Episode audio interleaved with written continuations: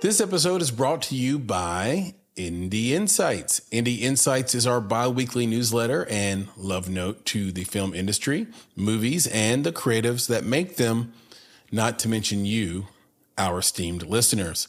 Inside, you'll find curated industry trends, articles, exclusive commentary, and underappreciated films from filmmakers like you worldwide. And the best part is that it is completely free. So join today at www.bonsai.film. It takes just a few seconds. And once you sign up, you'll get the very next newsletter on Friday morning. It's that simple. Go to www.bonsai.film to get Indie Insights, our bi weekly newsletter, and join a network of film creatives just like yourself. And don't worry, we'll never sell your information or spam you with a bunch of nonsense emails, just the bi weekly film industry goodness you need. And if you ever tire of Indie Insights, simply unsubscribe. No gimmicks, no games. So go to www.bonsai.film to get Indie Insights for free.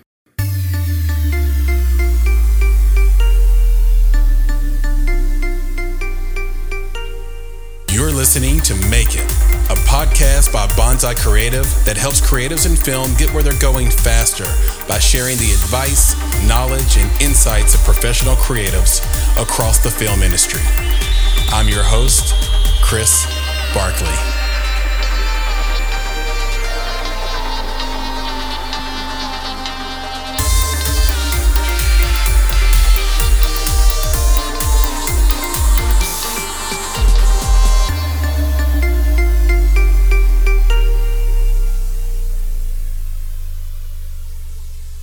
Hello, I'm Charla Lauriston. I am a comedy writer. I am a supervising producer on Grand Crew on NBC. And I just started a new course called The Working Writer, which is a career focused course for new and aspiring screenwriters. Charla Lauriston, welcome to the Make It podcast. Hello. I feel like I said writer 80 times in my that, intro.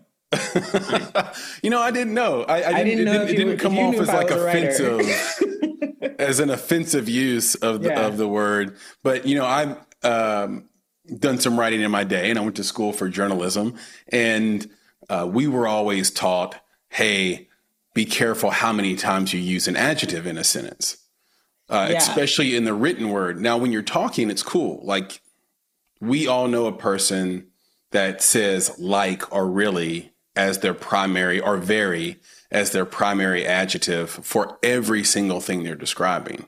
Right. Yes. Yeah. which which the ear tolerates, but the eye won't. Like if right. someone wrote that way, and I know you're a big proponent of write how you speak. Yes. But it's like, and I think that's so true. I've always said that. Mm-hmm. But if you're writing and you really want it to like you want it to jump off the page and you want to keep that reader interested, you do need to like mix up Absolutely. the way you're describing things. That's and if, that's if that was a written intro, I would have edited that intro. But I don't know any other way to say what I'm doing. so, well, well, I, I don't either. And, and, you and you've done a lot more. I mean, you've written uh, for the last OG. You've written for Why with Hannibal Buress, Unbreakable Kimmy Schmidt. Uh, you've had your own web series. You've done a lot of things, and we are going to go through it. But uh, for the sake of time, I'd love to just hop in. We are going to go all over the place uh, in this interview, as we tend to do in the Make It podcast, and try to get sort of a living record of who you are as a person uh, that's extremely evergreen. Uh, and I'd love to start at the beginning. You were only four years old when your family left Haiti. Uh, what do you remember about Haiti, if anything?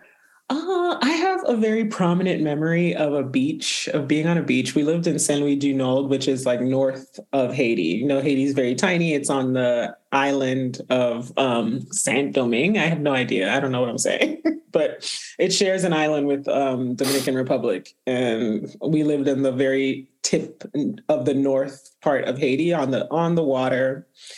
So I have a very like beachy you know, pace of life in terms of my memories. It's just hanging out with family, being with family a lot. Um, being raised in a very like communal, very like intergenerational kind of setting with my grandmother, my aunt, and my uncle and cousins and um, that kind of thing. Really great, quiet upbringing.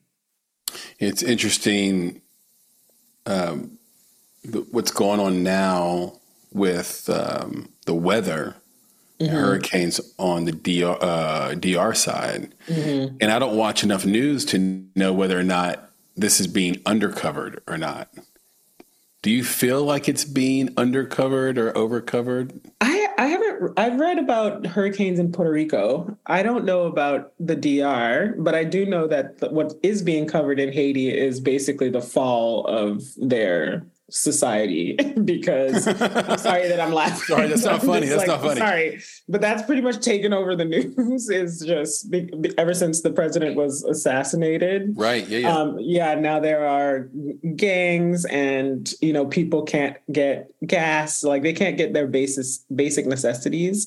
So it's you know I'm, I feel so blessed all the time that I was my family moved to the United States, even though we we didn't have a we weren't poor in Haiti. We were all we were very we were very blessed in Haiti, uh, or we were well to do, you know. But yeah, I'm really blessed to have been uh, brought to the United States by my family because it's just an ever never ending uh, sadness in Haiti.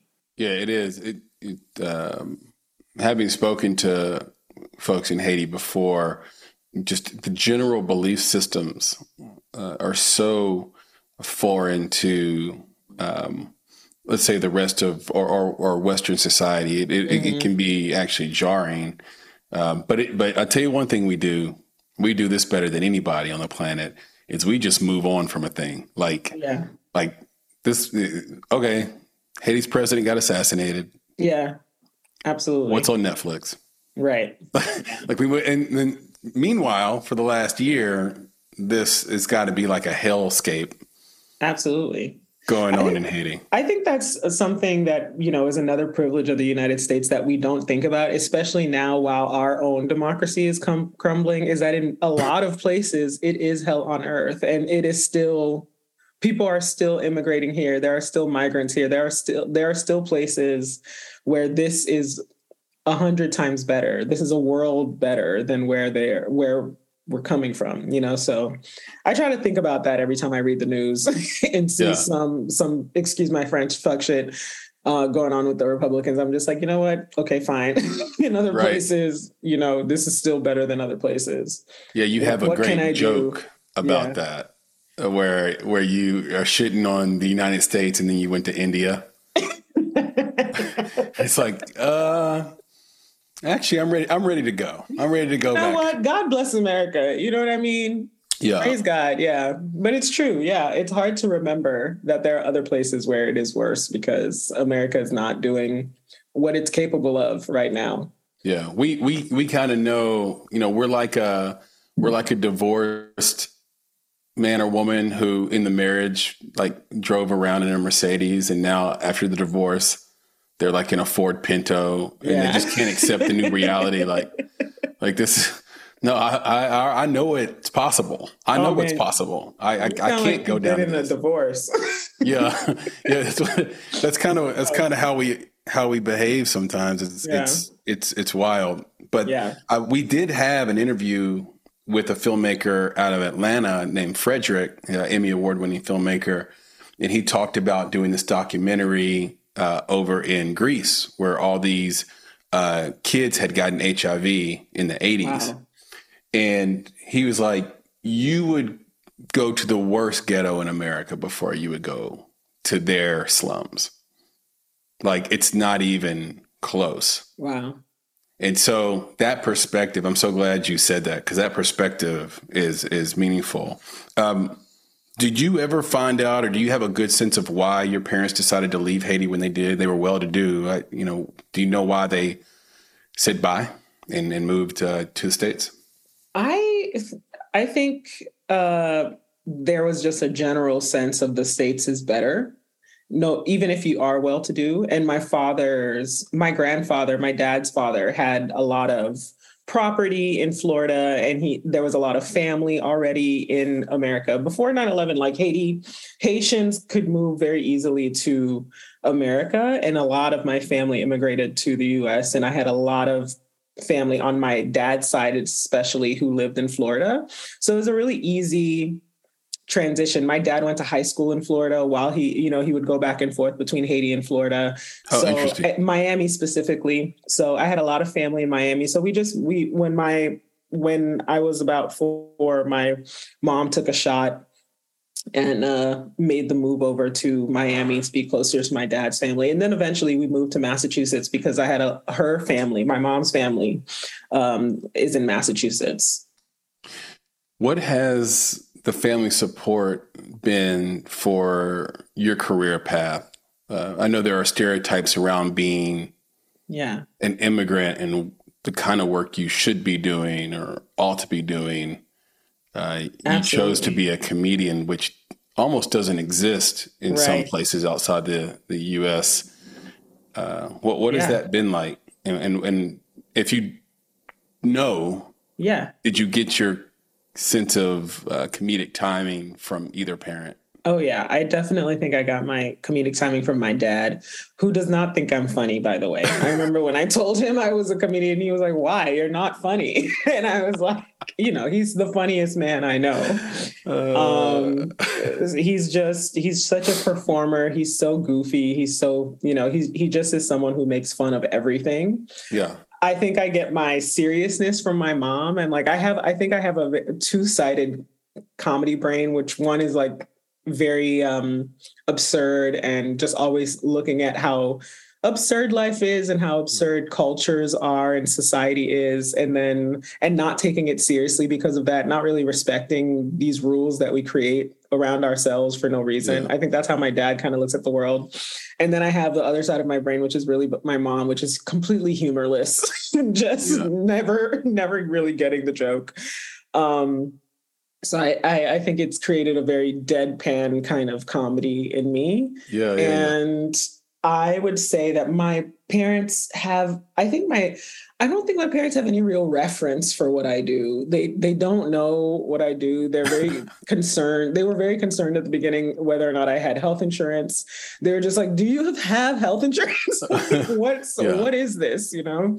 There would be times when I'd be working and when I would not be working. They didn't understand how I could be an adult and not, and not yeah. have jobs at certain points. You know, so um, they're supportive in terms of I think they they know that I have a good head on my shoulders and that I make things happen. You know, if I, you know, I'll do what I got to do to to to live the kind of life that I want to live and do the kind of work that I want to do. Um, I think it's they've seen me struggle a lot because of that because it's not an easy path and it's not a recognizable path and and also for it to be recognizable you have to be like on tv and a lot yeah. of times they're just like we're you're not on tv so i don't understand what you do.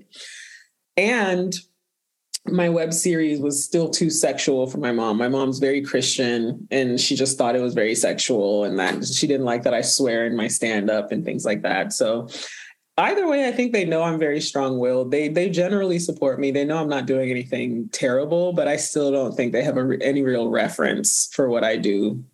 It just doesn't exist. yeah, and in your web series, Clinch and Release, which is hilarious, yeah. and uh, we'll talk about that later for sure. Uh, genuinely funny, and you had people in that web series that we now know mm-hmm. and love people that are, are insecure, et cetera, mm-hmm. Mm-hmm. Uh, that I saw in the series. So you were a pioneer. Um, this is, you know, a decade ago. I mean, so yeah, this is something that you were way ahead of the curve on. And it is funny that it's hard to tell a New York experience without being sexual. Like you can't, like there is going to be a guy that's jacking off. Yeah. uh, right beside you. Yeah like you need to know how to deal with that in New York. And I thought the way you wrote that, because you you wrote and directed, produced all the stuff, was perfect. It was like your friend in that particular episode was like, "This is New York. You don't want to be like in a shitty town where you know a person doesn't even have the freedom to pull their dick out. Like this Absolutely. is like this is like what makes New York great. Yeah, I didn't direct that series and i love that people always think i did but i had great directors uh, helping me with that series you know what you're right you, yeah. there was um there was a every i saw i have his name in my head right now and i didn't write it down um that directed a lot of them can you give uh, yeah, JJ Adler. JJ Adler. The the second season. Um, mm-hmm. Uh, Rakesh Barua directed the first season, but JJ um, has also directed um, oh my god what are they called? Astronomy club on netflix which is a, which was a black sketch show that was executive produced by kenya barris and it had a lot of new york comedians uh, as well. People that i came up with who i who i think are so funny. So there's a connection there you know that has continued on yeah. years after that project has finished yeah Shout out to JJ and Rakesh. Yeah. For sure. Hopefully they listen to this and uh, sure. keep keep rocking and rolling. Uh, you are highly entrepreneurial. Is there a moment that you can remember growing up where you just had made the definitive decision that you were going to live a creative life for better or for worse? That's a really good question. I I don't know if there was a definitive moment. I think there were many moments. I I was a reader growing up. I read a lot of books ever since I was a kid and I think that instilled in me that the world is very big and that the possibilities are endless and that it just made me very aware of the fact that where I am, where I live is not it. There's so much to explore. There's such a big world and I can do whatever I want, truly. Yeah. Um and when I was in college, I just remember I, I, the semester before I graduated college, I got a real estate license because I just wanted to work for myself. Because I'd been working since I was like 15, you know, and yeah, I have same. always, yeah, I've just always hated working for people. I hate being on somebody else's schedule. And I, you know, one of the reasons why I started The Working Writer was just to give people a clear understanding of what screenwriting, what TV writing is, because I think there's so much mystery and confusion and shrouded information around what is the day to day of a screenwriter? What is this? What is the lifestyle like? What are the pros and cons? What do I actually need to know? How do I be successful? Um, I just, I just think there's not enough training. And, but, but point of the matter was, point of the matter is i just realized that i still have that entrepreneurial spirit and desire um, to do my own thing. And i think it started i think it started young. I think it started early. And i think it started with working so young and so early um, and just realizing that you, you're never really going to get ahead when you're working for somebody else. You just don't. Yeah. There there is a really simple equation to having sort of long term financial stability, just for example. Mm-hmm. And that is you have to own stuff. Yeah. And it's just it's just as simple as that. And if uh, you know, I have a lot of friends that are super smart that you know went to college and graduated uh, from the best schools. You know, Vanderbilt is is uh, mm-hmm. a ton of my friends from Vandy, which is like Ivy League of the South, mm-hmm. and they have these serious philosophies around non-ownership of things and that's cool yeah. and that's great because they want to be unencumbered to be able to move to australia tomorrow or whatever but you'll always be chasing to some degree if if you don't own Absolutely. something so mm-hmm. on one hand they don't want to own a house or car or be married but they will own stocks and bonds and things like that yeah. So at the end of the day, you had to own something so yeah. that you can do the things you want to do. I think it's a great, great point. Um, when I was younger, I know that you were called Oreo. Yeah. I was also called, we have all these things in common, by the way. That's I was hilarious. also called Oreo. Mm-hmm. And it was because my dad's white and my mom mm-hmm. was black. And you were called Oreo because you talk white. Mm-hmm at least to the people you grew up around. Yes. And you're obviously black. Right. And not that I didn't talk white. I mean, I talk as white as anybody else, I guess, uh, mm-hmm. uh, that would be accused of that. But I started using comedy as a defense mechanism in school so that I could be known for something other than being a biracial kid in the South um, at the time, which is not a big deal anymore at all. I don't believe, but when I grew up, it, it still kind of was. Did comedy? Did you kind of cling onto that too to distract people from your Oreo ness, if, if you will, if I can just create a word? Sure. I love Oreo ness. I also, I will say, I feel so bad for um, mixed race kids. Like every mixed race kid I've ever known has had some sort of like psychological like, breakdown about their identity. And yeah. I'm just like, you know what? Power to you, you know, find your identity. You know, that's from me to you. Um, love yourself, you black, all right? I don't mm-hmm. I don't know what it is. Mixed race kid means. You're black, you're white, it's great. Um I think comedy for me was much more of a um not necessarily a defense mechanism, more a attempt to be seen, if that makes sense. Uh, just because I'm such a I get it. Yeah. Fearful, shy person and but yet i have this desire to be to tell jokes i have this desire to put out work to tell a story to show people a side of me you know what i mean that might be very um reserved in person. I think people always describe me as very reserved. A lot of people think that like i don't like them even though it's like i'm not even thinking about you. I'm like freaking out about my own like how i'm appearing and how yeah. i'm coming off you know? And i think it's really just this attempt to be seen and to to to live and to express myself like really.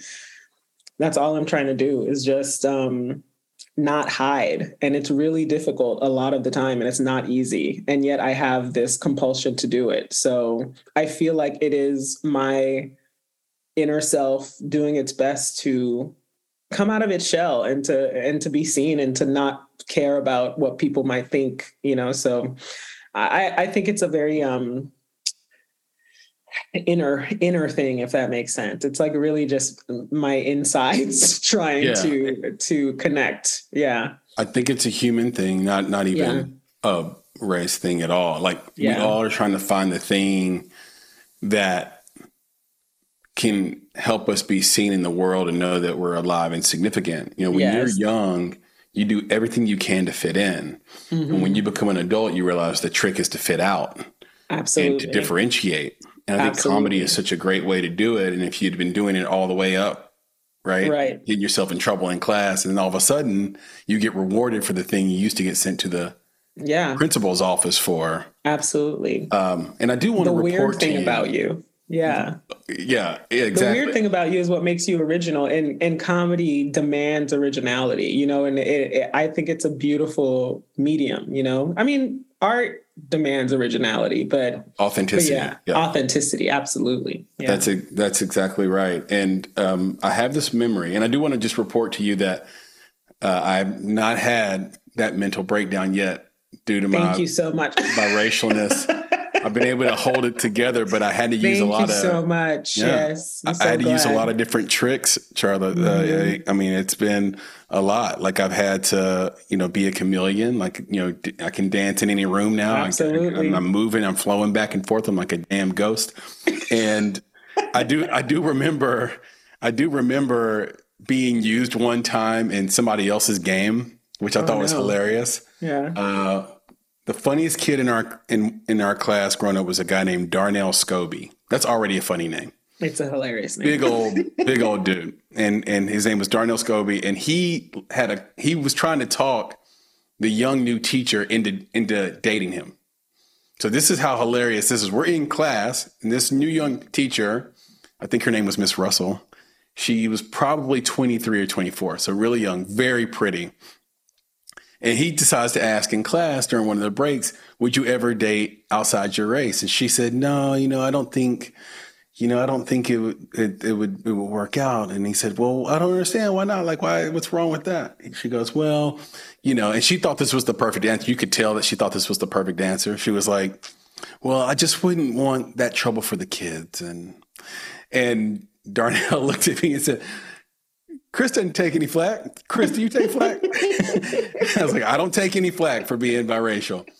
and she was she was had to laugh because she you know the, his game was working. Yeah. Maybe he got with her later on. He's smart down the line. Yeah, using yeah, you as a pawn.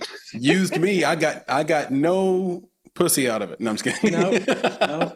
I got twelve. I got no action. I was a complete pawn in his masterful game of chess. Mm-hmm. Um, but that was all I can really remember about being biracial specifically.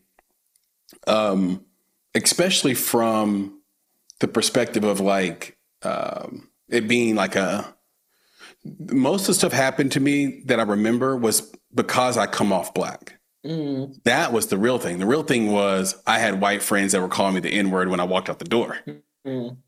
That was the. It wasn't the biracial thing. You know, the real thing was cops see something in your back seat when they pull you over. All of a sudden, you stole that. Yeah, that can't be your PS one you know, whatever it was at the time. So that all my bad experiences came from from being black, sort of being perceived as black.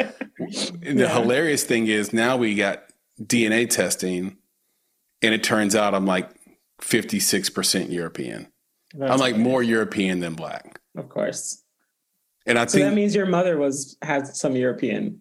Oh, she was like kind of a middle light skinned oh, black okay. woman. Of course she did. Okay.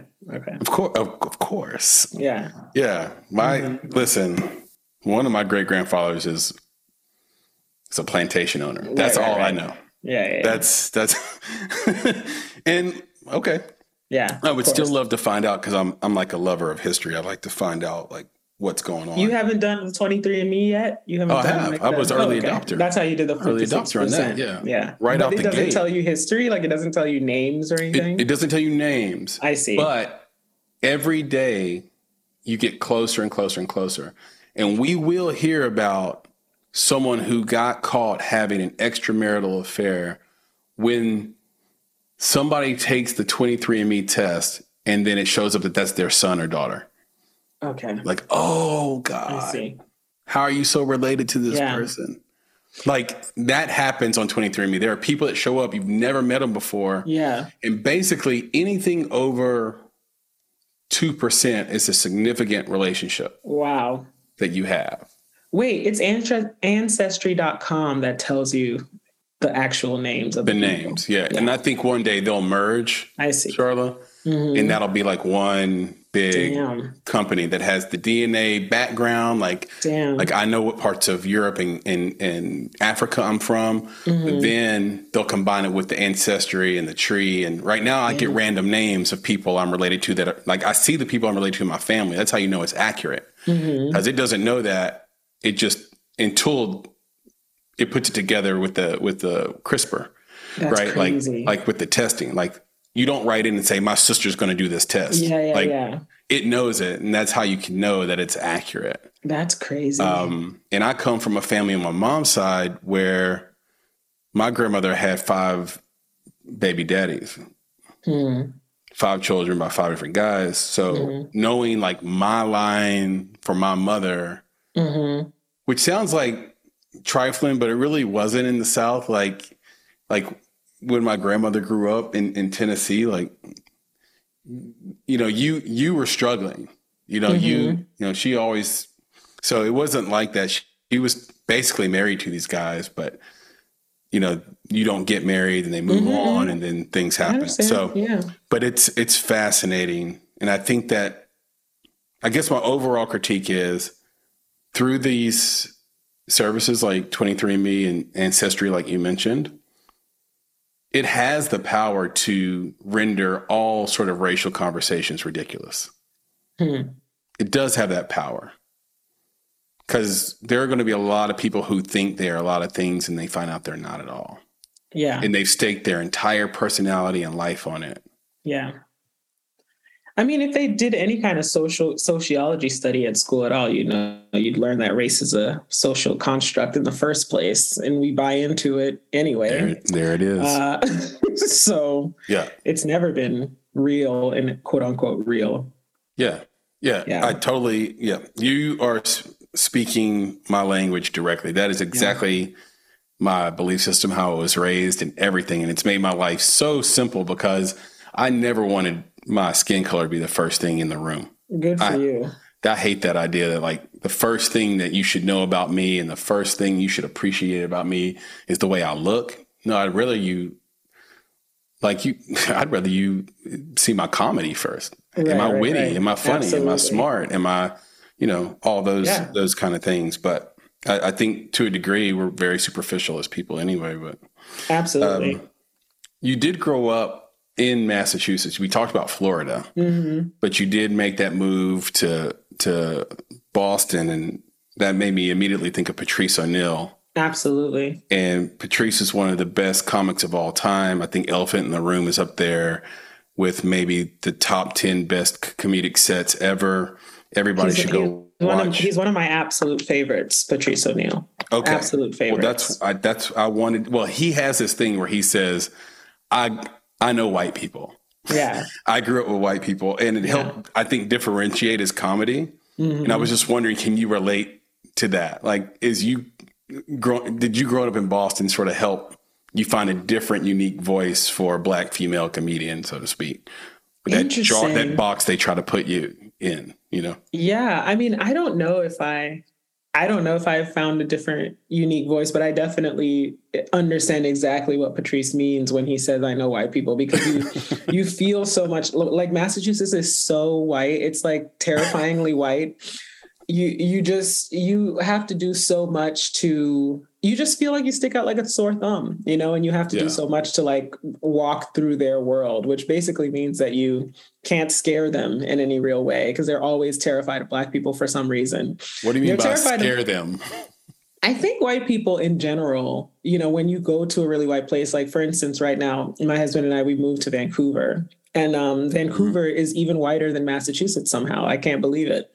and it is, you know, I think they're just afraid of my skin because I'm five two. It's it yeah. can get cold. It's pretty. Yeah. It's pretty mild.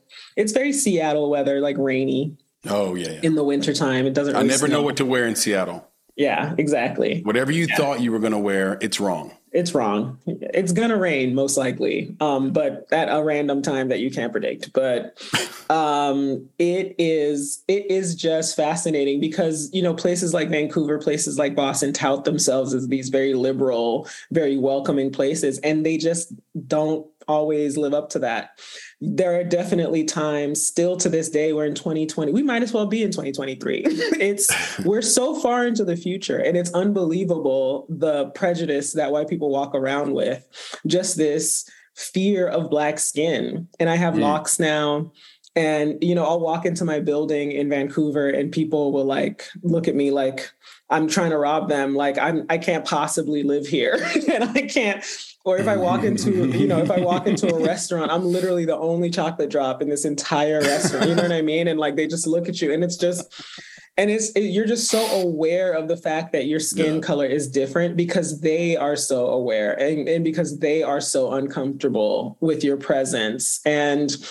I've had to do so much to just make myself comfortable, you know, and make myself belong and make myself feel welcome because I don't I don't think even especially liberal white people, I think they're very, very unaware of their prejudice and of their own internalized racism and their um their assumptions about dark-skinned people. They just to me it just seems like very old-timey, very ignorant, you know, it, it just feels like such a anachronistic thing. It just seems like so out of place for the time that we live in especially for how you know how how clearly racist America is in terms of like now we have numbers, now we've yeah. seen how people have voted, now we've seen you know how how how much downplaying it over the last few over the last hundreds of years what the effects of downplaying racism and pretending like it doesn't exist. You know we, we're paying the consequences of, of that I don't even know if that was your question, but Vancouver's white. it's white as fuck, and so is Boston, and it makes me uncomfortable. And and you know what? Now I'm getting blacker and blacker every day because now I'm just like, y'all not gonna make me uncomfortable. I'm over it. I'm very tired. I'm very well, tired. Hey, amen to that. Yeah, yeah. yeah I, I, think it is a mosaic. It's it's, yeah. it's a, con- a, conflation of a lot of different things mm-hmm. that I think came out of the '90s and maybe even out of 9/11, and race is in that mix because mm-hmm. we ended up having you know Barack Obama in the in the White House, and I living in the South, I kind of saw some things I'd never seen before. Mm-hmm. It's like people just lost their mind a little bit, like temporary insanity um, around it, like uh, reverting back 200 years. Like the language wasn't even the same. I have yeah this memory of being in a restaurant. I was in college at the time, and I remember be, being in a restaurant and there was this group of really rednecky looking white guys. Um, mm-hmm. Look like they don't like white guys that don't exist anymore, right? Mm-hmm. Like I'd I'd never seen them before. Like these are guys. They're sitting way across the restaurant, and they just look like they came right out of the Civil War, just without the uniforms, right? So imagine that. And one guy with long scraggly hair, and he's wearing a tank top, the kind that like is cut so low that you can see his rib cage and he just slammed his fist on the table and said, we cannot have black blood in the White House. Mm-hmm. I was like, I can never it's imagine so hearing a sentence like that yeah, yeah. in public. Right, right. In public. And I yeah. thought, oh man, um, you know what? I think he actually said the N word. He didn't say black. Yeah, I, of course he I, did. I edited it for him. You're editing it. it's just like there's no way he said black blood. yeah, yeah, yeah. And I thought yeah. I thought about going over there, and then I thought, man, that's just an asshole for no reason because nah. it's five of them. It's one of me. I'm in school. I'm studying. I didn't. And nothing's gonna I come just out like, of it. Yeah, nothing's gonna come out. It's not like you're gonna change their minds. You know, yeah, you're not gonna beat them into like progressivism, acceptance. Yeah, yeah. it's just like nah, these people are lost and they should be gone. You know, they need to yeah. go with the wind. You know, but I I think that it's a really really interesting thing that's going on in the United States. All these people who denied that racism was a thing. You know, I actually think people have been living in a made up world the entire time. You know what I mean? Like eh, the entire time when we've had police shootings and all these things, and people pretend like the black person was doing something wrong or there isn't something structural going on. Now they're just being, you know, I think before those were dog whistles, obviously, those were dog whistles. And now they're just having to be honest because yeah. they don't like what's yeah. going on. And, and, I'm just like, you've been bullshitting the whole time. Now it's just like, all right, now it's re- for, for, for once we're being real. yeah, social like, media. Yeah. makes it at scale, so it makes it easier to see each incident. I, I do yeah. think it's a small contingency of people that yell loudly and get a lot of yeah. attention.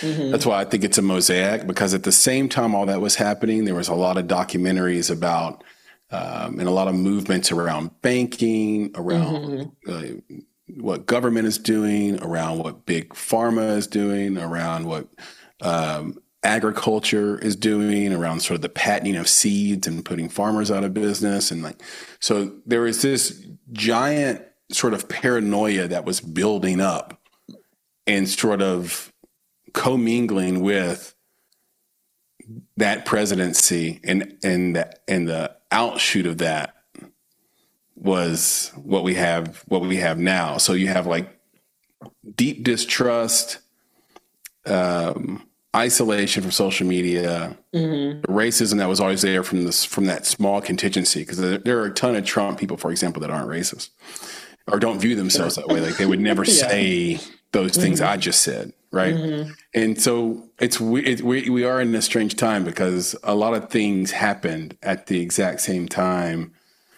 uh, and they all play off each other in a, a really toxic, sort yeah. of poisonous way. So it's it's dangerous. We gotta um, be careful with it.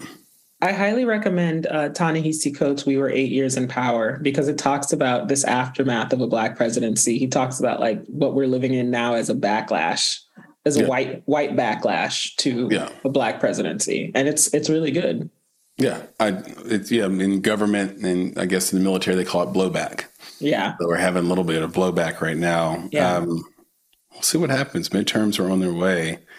I do want to turn to your uh, writing and your school mm-hmm. a little mm-hmm. bit. Yeah. And you're quoted as saying, You are not your thoughts. You have control over your thoughts. And that's a very smart thing and a very Charla thing to say after spending the last two weeks living in your world. Yeah. Uh, in in what ways does being part of a writer's room help or hurt the creative process? Ooh, like, how do you question. ensure yeah. that your voice is actually heard? That's a really good question because so much of what gets you hired into a writer's room is having a point of view, is being able to articulate how you see the world. Um, and being yourself and being original. You know that is required when you're in these interviews when you're talking about the script or the pilot that you saw with the showrunner or the producers or whoever it is that you're in the meeting with.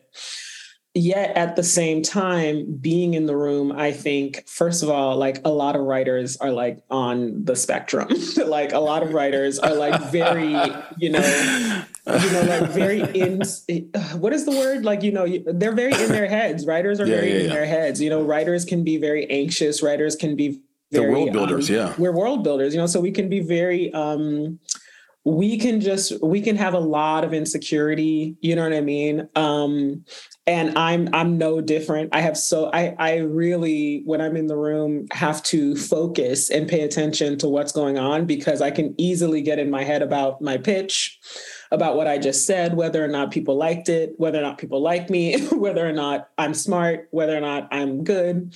And all of that can just be such a distraction and it's such a, um, it can create this really terrible internal world, you know, like when you're in the writer's room. At least that's my experience.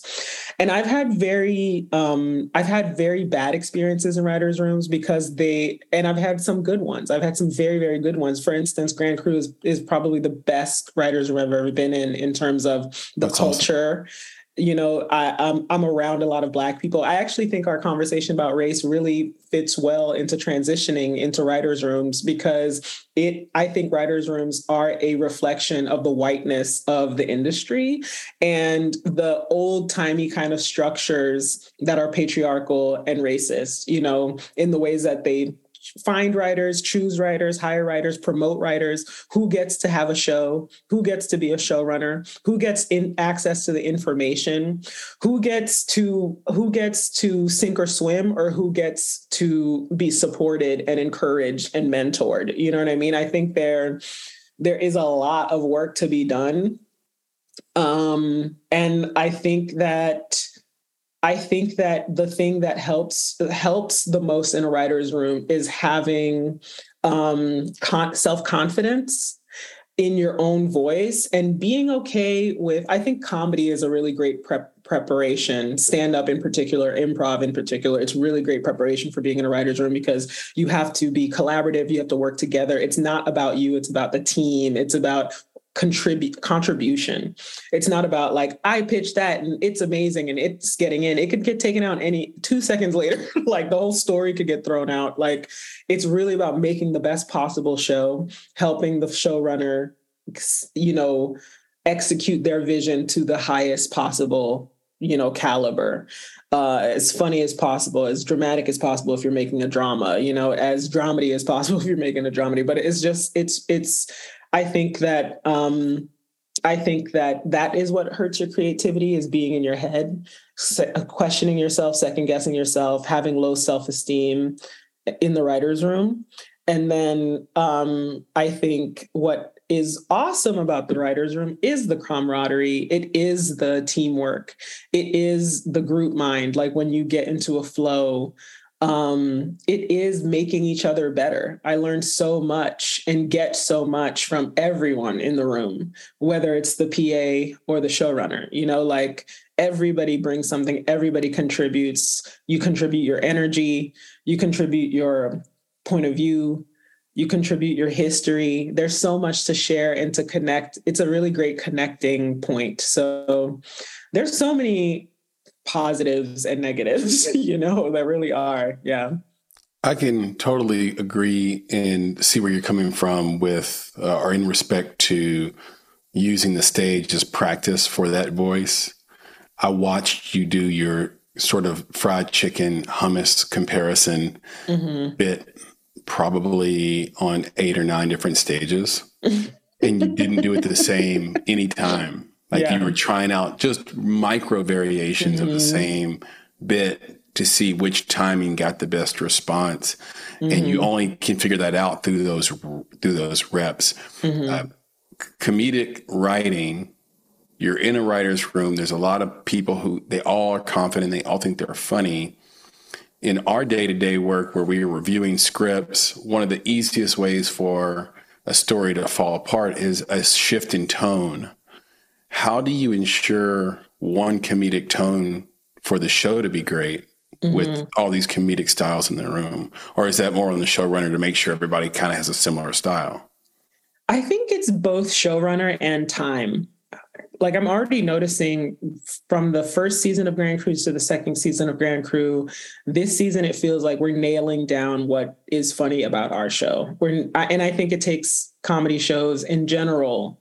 You know, a lot of people say like Parks and Rec wasn't funny until the second season, and like Seinfeld um, for sure wasn't. Funny. Yeah, exactly. So it's just like it just takes time to to get it. You know, to to play with it and see it um, and it also takes the showrunner um, having a vision and having um, a specific POV and taste, you know, and yeah. like putting putting themselves into the show. I think I think our showrunner Phil Augusta Jackson, he's so great. He just has such a clear he's original. He he knows what's funny about himself. He knows what he finds funny. He yeah. has a lot of fun putting himself into the show and i think it comes across and i think it it comes across as original is there a process of elimination for jokes that make it into the show and don't? Like is it thumbs up thumbs down? Is there absolutely. It's like I, that's why i love comedy. Yeah i love comedy because it's so democratic. It's like either funny or it's not. It either gets a laugh or it doesn't. And there's nowhere to get a yeah there's nowhere harder to get a laugh than in a room full of comedians. Which like, is antithetical to me. Yeah. No, because, because to I me, mean, people that are funny laugh easy. Yeah, no, we laugh all the time but the joke has to in order for it to make it into the script i think it has to be cl- a clear far clearly funnier than yeah. the uh, the previous joke that was pitched. And you're also doing a thing where it has to be on story too and on character too. So you're like calibrating according to but sometimes truly just the funniest thing just wins out because it don't matter. It's like is it funny if it's that funny, then it has to be, it has to go in. That feels like the writing process on Family Guy and yeah. how sort of all those vignettes probably got their start was there's some funny shit going on in the room. It doesn't fit the story. How are we going to get yeah. this in there? Because it's too funny to ignore. Okay, our characters are the kind of characters that have flashbacks all the time anytime somebody references Family Guy, it makes me think of the South Park episode that makes fun of Family Guy. love that episode. Lo- love that it's episode. So and, and, my personal yeah. opinion, and I don't want any fights, but South Park greater than Family Guy, in my personal opinion. It has such a long in run. Plus, they do the movies too. and those yeah. those specials, and they're they're on point politically. It's yeah. I, I'm on. I'm in the same camp. I'm in the same camp. No yeah. shade to to um Family Guy, but yeah, I like things that say something. You know, uh, yeah. It's why I like Always Sunny. Like I like cultural. um What's it called? Um Oh my satire. god. Satire. Satire, cultural satire. Yeah. Thank you. this is what I'm here for. this is what I'm here for. You this know, is we'll, just what I do for a living, but we'll, you, we'll, I you know, can't we'll, remember the words. We'll, we'll, drive this thing home together. Um, yeah. Who's the funniest writer today, in your Ooh. opinion? I think one of the funniest just passed away, unfortunately. I think Jak Knight um, was one of my favorite stand ups. He wrote on a. You say Jak Knight? Jak Knight, yeah. He just he just passed away. Um, he wrote on um, Big Mouth and um, he's written on a bunch of other things. But I just, as a stand up, I thought he was so funny. I thought he was like the next Eddie. He was like the I thought he was like the next Eddie Murphy. I thought he was that funny. Um, wow. Yeah. Aside from Jak Knight, I mean, I, am just going by stand-ups. I definitely think Janelle James is super funny as a stand-up. Um, I think there are so many actually. I think Aparna Nancherla is one of my favorites. She hasn't come out with a special in a long time, but I think she's she talks about anxiety and depression. She's just like she's speaking my language. You know, yeah. she's really making fun of all of the darkness, and I, I, really love Aparna's comedy. I've loved it for a long time. Um, the funniest writers are the best writers. yeah. Um, there's yeah, so it's, a, it's an interesting distinction, yeah. right? There's so much stuff, good stuff out. I'm like trying to think of like a show that I've watched recently. I mean, I watched This Fool, This Fool on Hulu, Chris Estrada. Uh, I think that's like one of my favorite pilots I've seen in a long time. Well written, well acted, um, great story. Um, yeah, there's just so many. I don't even know. I don't even we'll Take it. Well, well, you gave us some yeah. homework right there. Yeah. Now I need to go check out this fool. Yeah. I need to uh, definitely check out Jak Knight, Janelle James. Absolutely. Mm-hmm. And um, there's probably so many others, but but I appreciate that. I know it's a very yeah. difficult question to answer in your position. Uh, yeah. This one might be even more challenging, uh, unfortunately. Uh, what is a joke that the second you heard it, you said, "Damn, I wish I wrote that."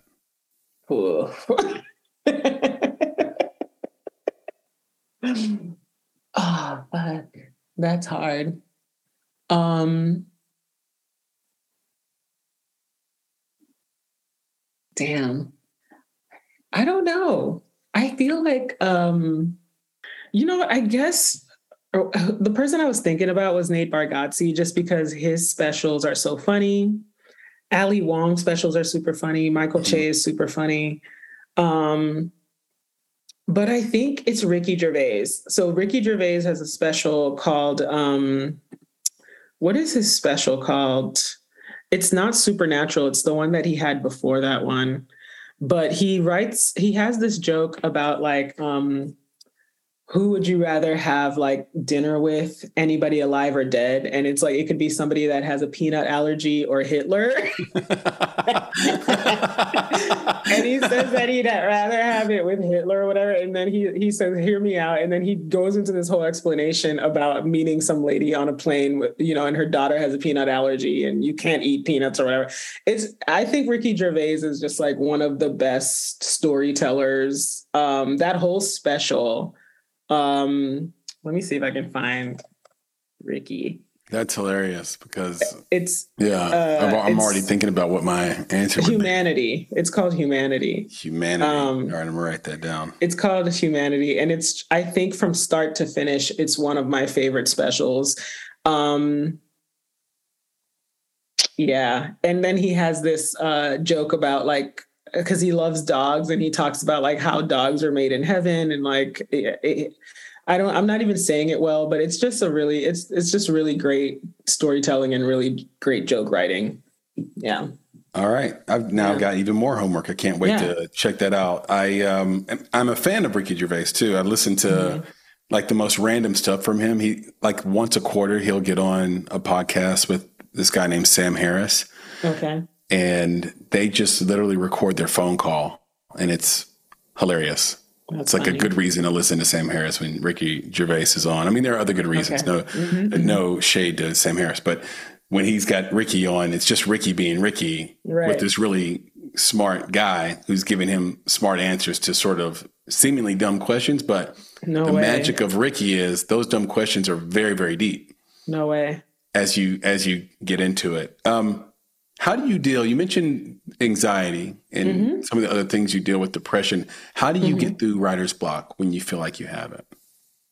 I just take care of myself. I, I'm not somebody who I used to try to like write through the writer's block and write through depression, but I actually think that it is your brain telling you to take a break it's your brain telling you I've hit a wall and I need a moment. And at least it is for me. And I used to not be able to get the hint. And now I I roll with it. Now I've I'm like, oh, thank you, brain, for telling for alerting me to my need to take a minute and sit down. You know what I mean? Sit the fuck down, go get a drink somewhere, or don't, you know, go hang out with friends, go do something else with your mind and with your attention.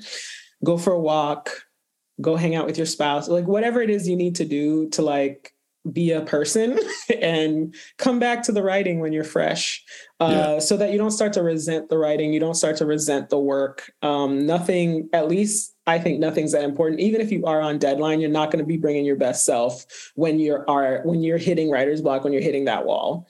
Like I don't even like to say writer's block because I just think you're not blocked. It's just you just need a minute. You know, you just need to take a break and come back and be fresh. Go to sleep, take a nap.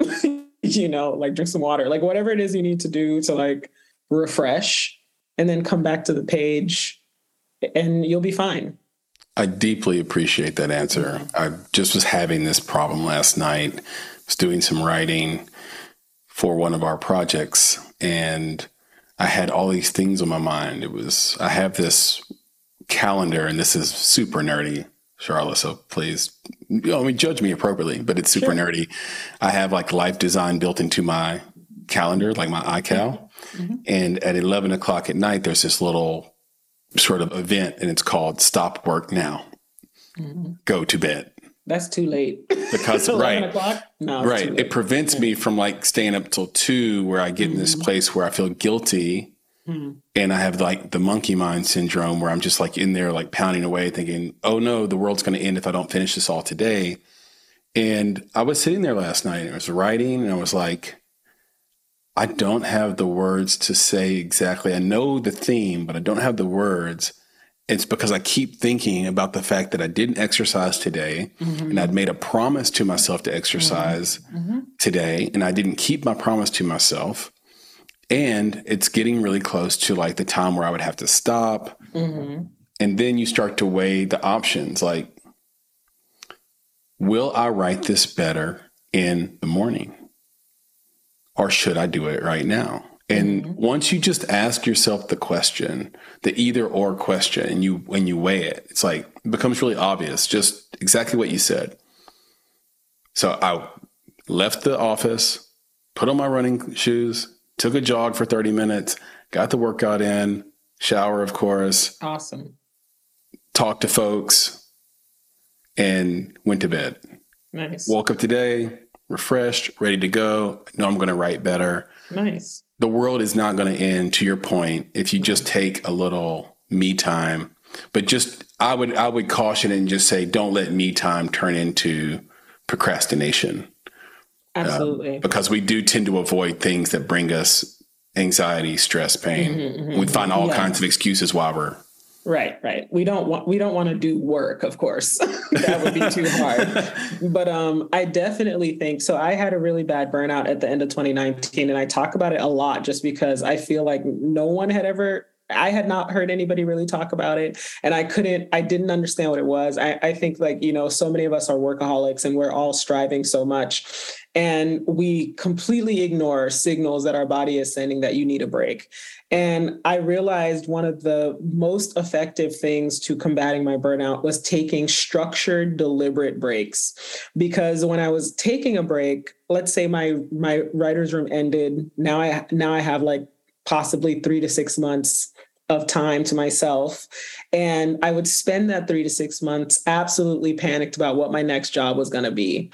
I never had like, okay, I'm taking one week where I don't do anything, where I don't check email, where I don't talk to my manager and try to like, you know, plot out the next six months to two years of my life. You know, I'm just taking a break. And that I found has been the secret is just deliberate, structured breaks and paying attention to when I need a break, you know, yeah. because I think that's, I think part of it is just like not trusting ourselves that we're going to work hard and like not wanting to disappoint ourselves. But I can, whenever I have those feelings, I think back to everything I've already done. And I know that I will get back on track. I know that I will accomplish things. I know that I will get to where I want to get to um, and that it'll be okay and that I don't need to stress. I'm curious, what are the two best pieces of advice you've received in your career so far, and who did they come from? Yeah, I love this question. Um, I think the first piece of advice that was really great came from my grandmother, and she said, "Remember who you are." Um, and she said that to me when I was first going to study abroad when I was in college. And it was going to be the first time that I was very far away from home and didn't know anybody. And I just love that she said that to me. Like, I definitely know that she meant it like, don't have, don't go have sex, like, don't, don't, don't do drugs, you know. I definitely think she meant it that way. But I I take it with me um, into this industry because I think this industry is really important to remember who you are. It's really important to remember that you're much bigger than this job, than this note from an executive, than this, you know, rejection, than this fear of the unknown. Like you're so much bigger than that. You have such a much bigger life. There's so many there's so much more to life than just this work. Um and I I think about it a lot, especially lately. Um, mm. And I think the next best piece of advice, again, wasn't even particularly like industry specific. It was um, live below your means. it was yeah. spend spend less than you make. You know, that was the best. And it seems simple, but it is through. it is difficult, especially in a in an industry where comparison is a killer. so omnipresent. It's rampant. Yeah, rampant it's comparison. Rampant. And it's not blaming anybody. We do it to ourselves half the we time. Do. You know? Yeah. And um, I think my my dad for this, uh, I learned that lesson really young. And I remember so we grew up modestly and my first I was I was going to get my first pair of like brand name shoes it was like uh, I guess I was in seventh grade by the time I got my first pair of like non buddies, right? And so and there was this pair of Nikes, and I just been coveting them. I've just been looking like I want these, I want these, I want these. And it's funny because they were green, uh, and our company colors are green, and our podcast is green. But anyway, they're kind of green and white, and they were like running shoes. They were like absolutely fire. I knew that my friends wanted them and liked them too, so that's all I needed to know, right? And sure enough, Charla, I get there and they're just a little tight. and they don't have the neck size up. They're just a little tight. They don't have the neck size up.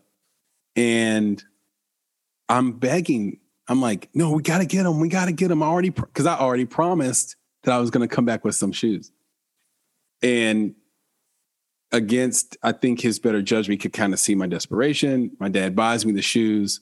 I go to school the next day, and sure enough, people do notice it, but they notice it for like an hour. Like it wasn't a big deal. And I realized then that the comparison thing lives mostly in your mind. Like most people aren't paying attention to you at mm-hmm. all. And to test the theory, about a week later, I wore mismatched socks. Mm-hmm. This is like before the ankle sock revolution or whatever. it's mm-hmm. like so these socks went up my leg a little bit, uh, but you could tell they were different. And not one person all school day in middle school, uh, nonetheless, you know, like mm-hmm. noticed that I had different socks on. That's how little people are actually paying attention to us or, or to yeah. yourself, and you mm-hmm. convince yourself that everyone's watching your every move and you you you think everything is about you. I'm still a little bit. I'll admit I'm a, like I'm so glad I have Nick in my life because mm-hmm. he is so disconnected from the bullshit, and and I'm kind of have to be in it a little bit because I do a lot of the sort of marketing and, and outreach, and I take every non follow personally. Mm-hmm. Sometimes I take every little move and I'm like, what? Why? There's something behind that. There's a conspiracy there. Like, what's going on? What did I say? What did I say? What did I do? Mm-hmm. And then a lot of times it's just there are people living their lives and yeah. not really thinking about you. That's all. Yeah. So everybody's so, so deeply concerned about themselves. It is bananas. Um, yeah yeah but at least it's good that we're aware of it you know? There's it's really hard not to be that way. I, I don't know how in uh, the united states of america in a capitalist not even the us but just like in a capitalist western culture how we cannot be. We have to do so much not to be. Yeah i i agree. It, it, it takes training it takes work and that's why you have your your wonderful wonderful school the working writer school. That's w e R K I N G and twerking, working, twerking. Work. That's right, the Working Writer School. So I want everybody to check that out for sure. Uh, what are the because you are at a you are teaching a class? I I think you'd be uh, particularly uh, apt to answer this. What are the biggest creative and business mistakes you see newcomers making? Yeah, that's another good one. I think first, the biggest mistake is I mean, there are so many, but I think the two biggest ones are number one, thinking that getting a manager is going to change your life. Mm-hmm. Maybe it happens 1% of the time, you know, or or you need a manager to to get on, to get put on. Um, so people focus on finding a manager and they don't focus on the creating the making of the work you know I'll, I'll, hear about people looking for managers and they don't even have a script or they don't even they just want to be writers and they don't have a sample mm. like i think it's uh, to me it sounds unbelievable but um that's what it is you know? And and i mean i was looking for a manager but i was i had a i had a web series. I had you know i had i had work to show you know? But i think a huge mistake is looking for representation when you don't have any actual work to show. You need work. You need something that represents your voice to be able to give to people. Um, and i think it sounds super obvious but some people don't think about it. They just think that I need a manager, I need reps, and that's how I'm going to get, you know, staffed or I'm going to get in a writer's room. I'm not saying that for like actors and other people, but if you are, you know, looking to be a screenwriter, you have to have written something. Um, and then I think the second mistake is thinking that meeting people and knowing people is more important than the work. Mm. Absolutely, you have to meet people but you also have to make things. So it's like I always tell people, they're like, what do I need to do? You need to meet people and you need to make things. It's both things. Cause you can be, you can become a PA in a writer's room um, and work your way up. But eventually, at some point, someone's going to ask to see your script. so you it, you yeah. might as well just be working on one as you're making your way through the ranks. Um, so I would say I, I, think both of those lead to the same mistake, which is um, not recognizing that the work comes first. Like make things, build your voice, you know, figure out, uh, be bad at writing for a while, like most yeah. of us, you know, yeah. so that you can get better at it. Um, yeah that's a i think those are the two biggest things are just people's focus is not in the right place. It's on meeting people it's on getting repped and it's not on what it needs to be which is getting better as a writer like having the skills because the skills are what are going to be the real thing that you can leverage is your skills. I totally agree and speaking of bad writing if I asked you or put you in a scenario where you had one month mm-hmm. to teach someone how to get prepared for the comedic stage, mm-hmm. what would be the first three things you teach them? Get on stage ASAP all the time. in as many places as you can. I I remember when I was doing so much stand up and people would come up to me and ask me how to get started as a stand up and I'd ask, you know, have you been to an open mic and they had not been to their first open mic. Oh, and wow. to to me this is a and and I started asking that question because I would start giving people so much advice until I realized, oh, they haven't even been to an open mic. And so it's just like putting the cart before the horse. Like you don't even I actually don't think you know the right questions to ask. You're not even asking the right questions if you haven't gone out and just done it. So the first piece of advice is go out and do it as much as possible and fail as much as possible. And the second piece of advice is to to reframe your relationship with failure. Mm. Because people don't like to fail. They don't like to be bad at things. And I am number one. I am such a perfectionist. I don't like for anybody to know that I've ever had a bad idea. You know what I mean? like it, it's abs- it's actually when you think about it and when you talk about it, it's nuts. Our obsession with being perfect. Are you a Virgo? No, I'm a Libra. okay. I think we're, we're speaking the same language. Anyway, go ahead. Yeah.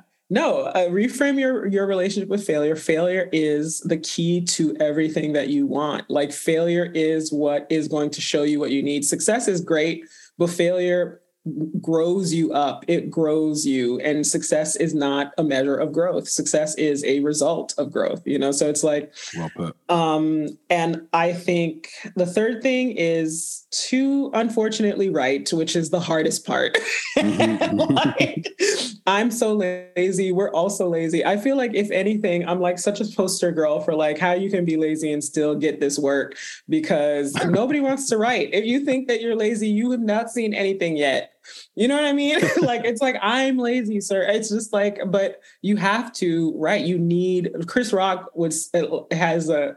He says one time, you need jokes. You need jokes, and it's true. You need jokes. You got to write. So it's just like, get up as much as possible, fail as much as possible, write as much as possible. I love that. Thank yeah. you for recounting it for us. Everyone, take heed. You've been so tremendously uh, generous with your time. I have some speed round questions for you, and then we'll yeah. get you out of here. Mm-hmm. All right. You wrote an episode of The Last OG. Mm-hmm. Now, what people may or may not know is that each episode is named after a hip hop song. What was your episode's title, and how did you pick it? I did not pick it. Oh. Um, uh, they, the showrunner or Tracy uh, picked it um yeah we don't i think what's interesting is that in every fr- writers room that i've ever been in um the writing process is very collaborative and even though my name is on the episode every single person in the room touched that episode yeah yeah good point yeah. fair yeah. point um catch and release are you going to do a season three are you going to develop this into a 30 minute, a one hour. I think you need to. Re- that's my opinion. If everybody mm-hmm. goes out and watches Catch and Release on YouTube, you can. Clinch or, or, I'm sorry, Clinch and Release. I'm saying that's Catch okay. and Clinch. Yeah. Clinch is actually so much funnier and better. Yeah. Clinch and Release season three. Is it going to happen, or are you going to do Clinch and Release the show? How are you, how are you moving forward with this? Because I think it deserves so, it. I actually sold this show. It was the first thing that I ever sold uh, years ago, like when I oh, first oh, wow. entered the industry. Yeah, I sold mm. it years ago. I was absolutely not ready. I did not know what it was, you know, as a half hour. I don't think I, you know, I was so green. I don't think I had the right reps to really, you know, sh- mentor me and shepherd me and help me get it to that point. So that ship has kind of sailed, you know. I don't know if there's ever a, re- you know, a revival of it in terms of like a half hour. But Have they done anything with it? I, I wrote a pilot and it, okay. they, it got passed on. Yeah. So I, I okay. sold it. I wrote a pilot and they passed on it. And which was a super valuable experience for all the reasons that I just said, which was looking back, I didn't have the right uh, team. I didn't have the right mentorship and I didn't have the skills yet, frankly, you know, to really know what that show was and to develop it into a half hour. I was so new as a writer. I couldn't believe I sold it. Truly was just, I think, having a um, proof of concept and having a clear voice and having a point of view. I think that is, and being confident in the room because I didn't know what I didn't know at the time. I was so brand spanking new. It was super fun um, and a fantastic, spectacular failure and uh, very necessary. Um, that's, that's fascinating. I, I yeah. can't wait. Uh, and hopefully you'll honor me by doing a round two sometime in the future. Absolutely. We can we dig into that a little bit more. I think that'd be Absolutely. very useful for this, for this audience. Um, do you have any feelings on sort of the Dave Chappelle and Joe Rogan phenomenon of the last three or four years, just in the social landscape. And I mean, oh. I will say in a nutshell, I hate these niggas.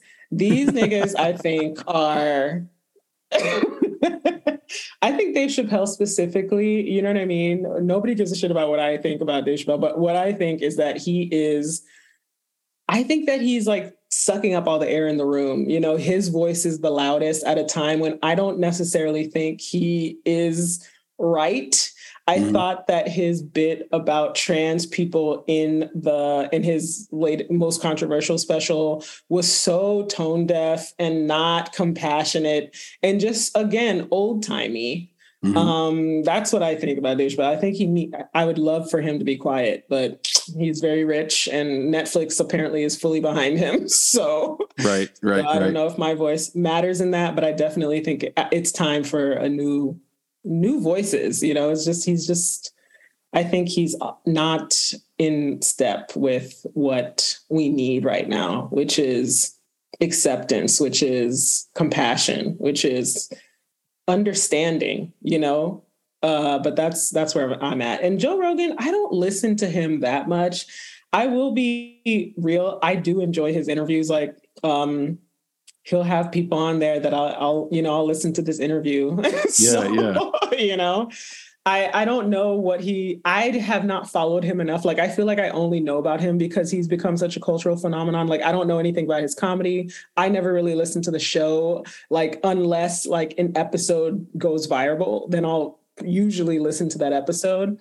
Um, so I don't know enough about what he's done to really speak on it. But Dave Chappelle, I'm a I'm a big fan. I came up on Dave Chappelle, so I mean, listening to him and being influenced by him so I have more stakes in Dave Chappelle. Like what Dave Chappelle does matters more to me. Um, yeah.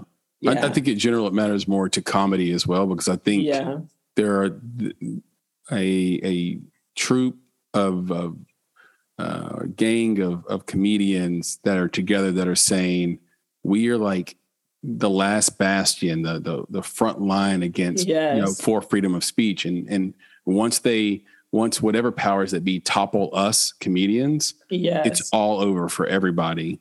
So and so they become very righteous yes, about it. They have become very righteous, but the thing is, they're not even being, they, I think that they're not aware of how what they're saying is cloaked in homophobia especially amongst black men there is homophobia. And i'm like mm-hmm. if we if we don't address the fact that black there is a fragment of black men who are very homophobic and who fear trans women you know what i mean? And is just or, or feel threatened by it or feel whatever by it. Whatever is going on we got to address that first before we address the fact that you know any kind of freedom of speech is being and i think it's both things. I absolutely think as a comedian that we need to be able to say things. We need to be able to have open conversations.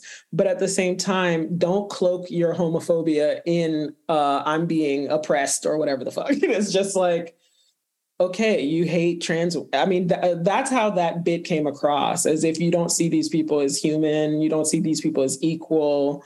I couldn't, I, I don't, I don't think that they're the same thing.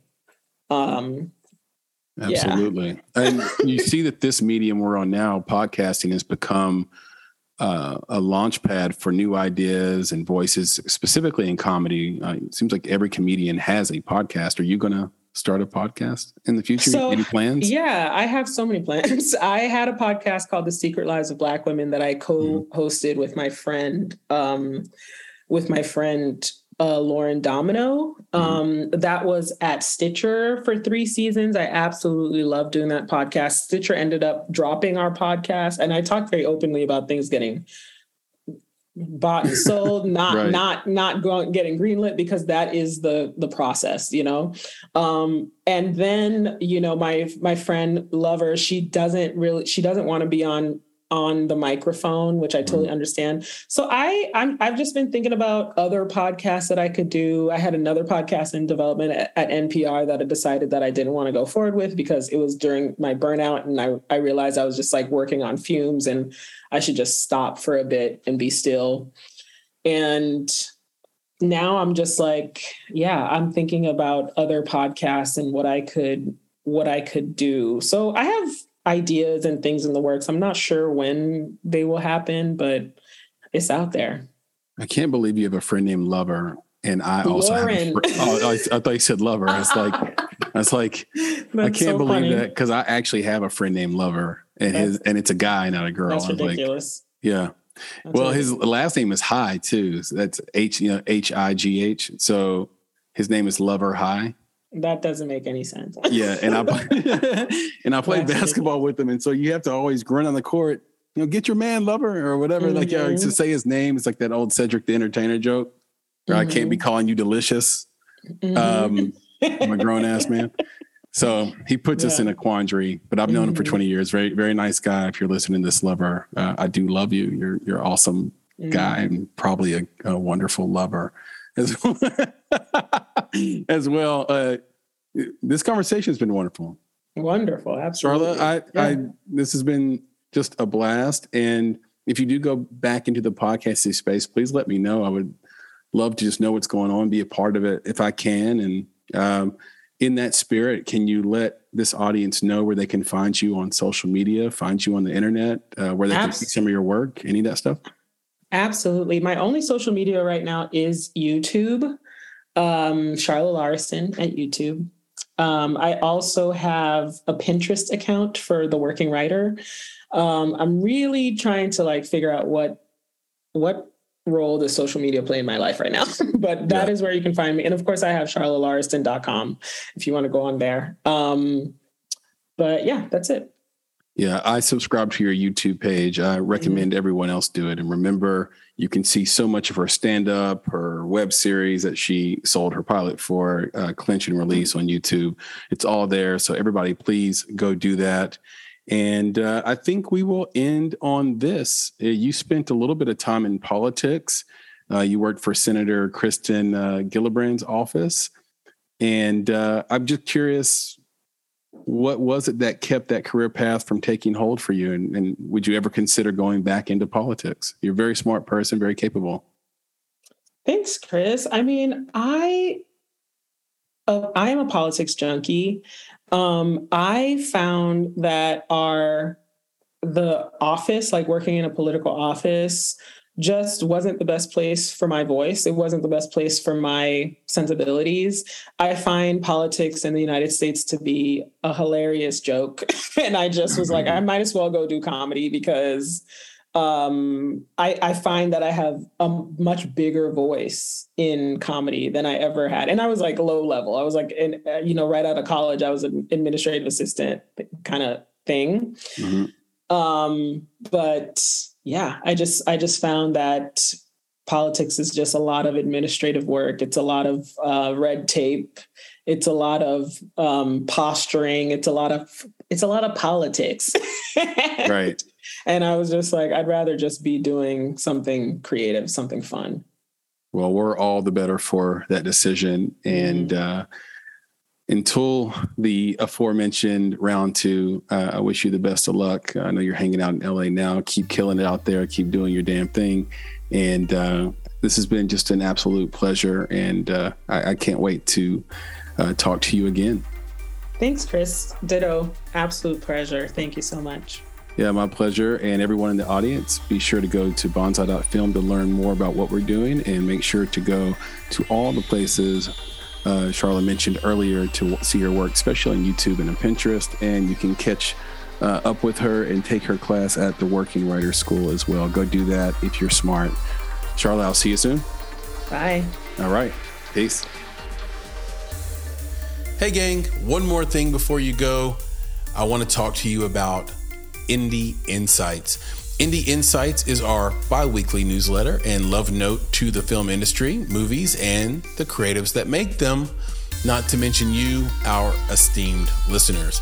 Inside, you'll find curated industry trends, articles, exclusive commentary, and underappreciated films from filmmakers like you worldwide. And the best part is that it's completely free. So, Join today at www.bonsai.film. It just takes a few seconds, and once you sign up, you'll get the very next newsletter. It's that simple. Go to www.bonsai.film to get Indie Insights, our bi weekly newsletter, and join a network of film creatives like yourself. And don't worry, we'll never sell your information or spam you with a bunch of nonsense emails, just the bi weekly film industry goodness you need. And if you ever tire of Indie Insights, we hope not. But if you do, simply unsubscribe. No gimmicks, no games. So, one more time, go to www.bonsai.film to get Indie Insights for free. And thank you for listening.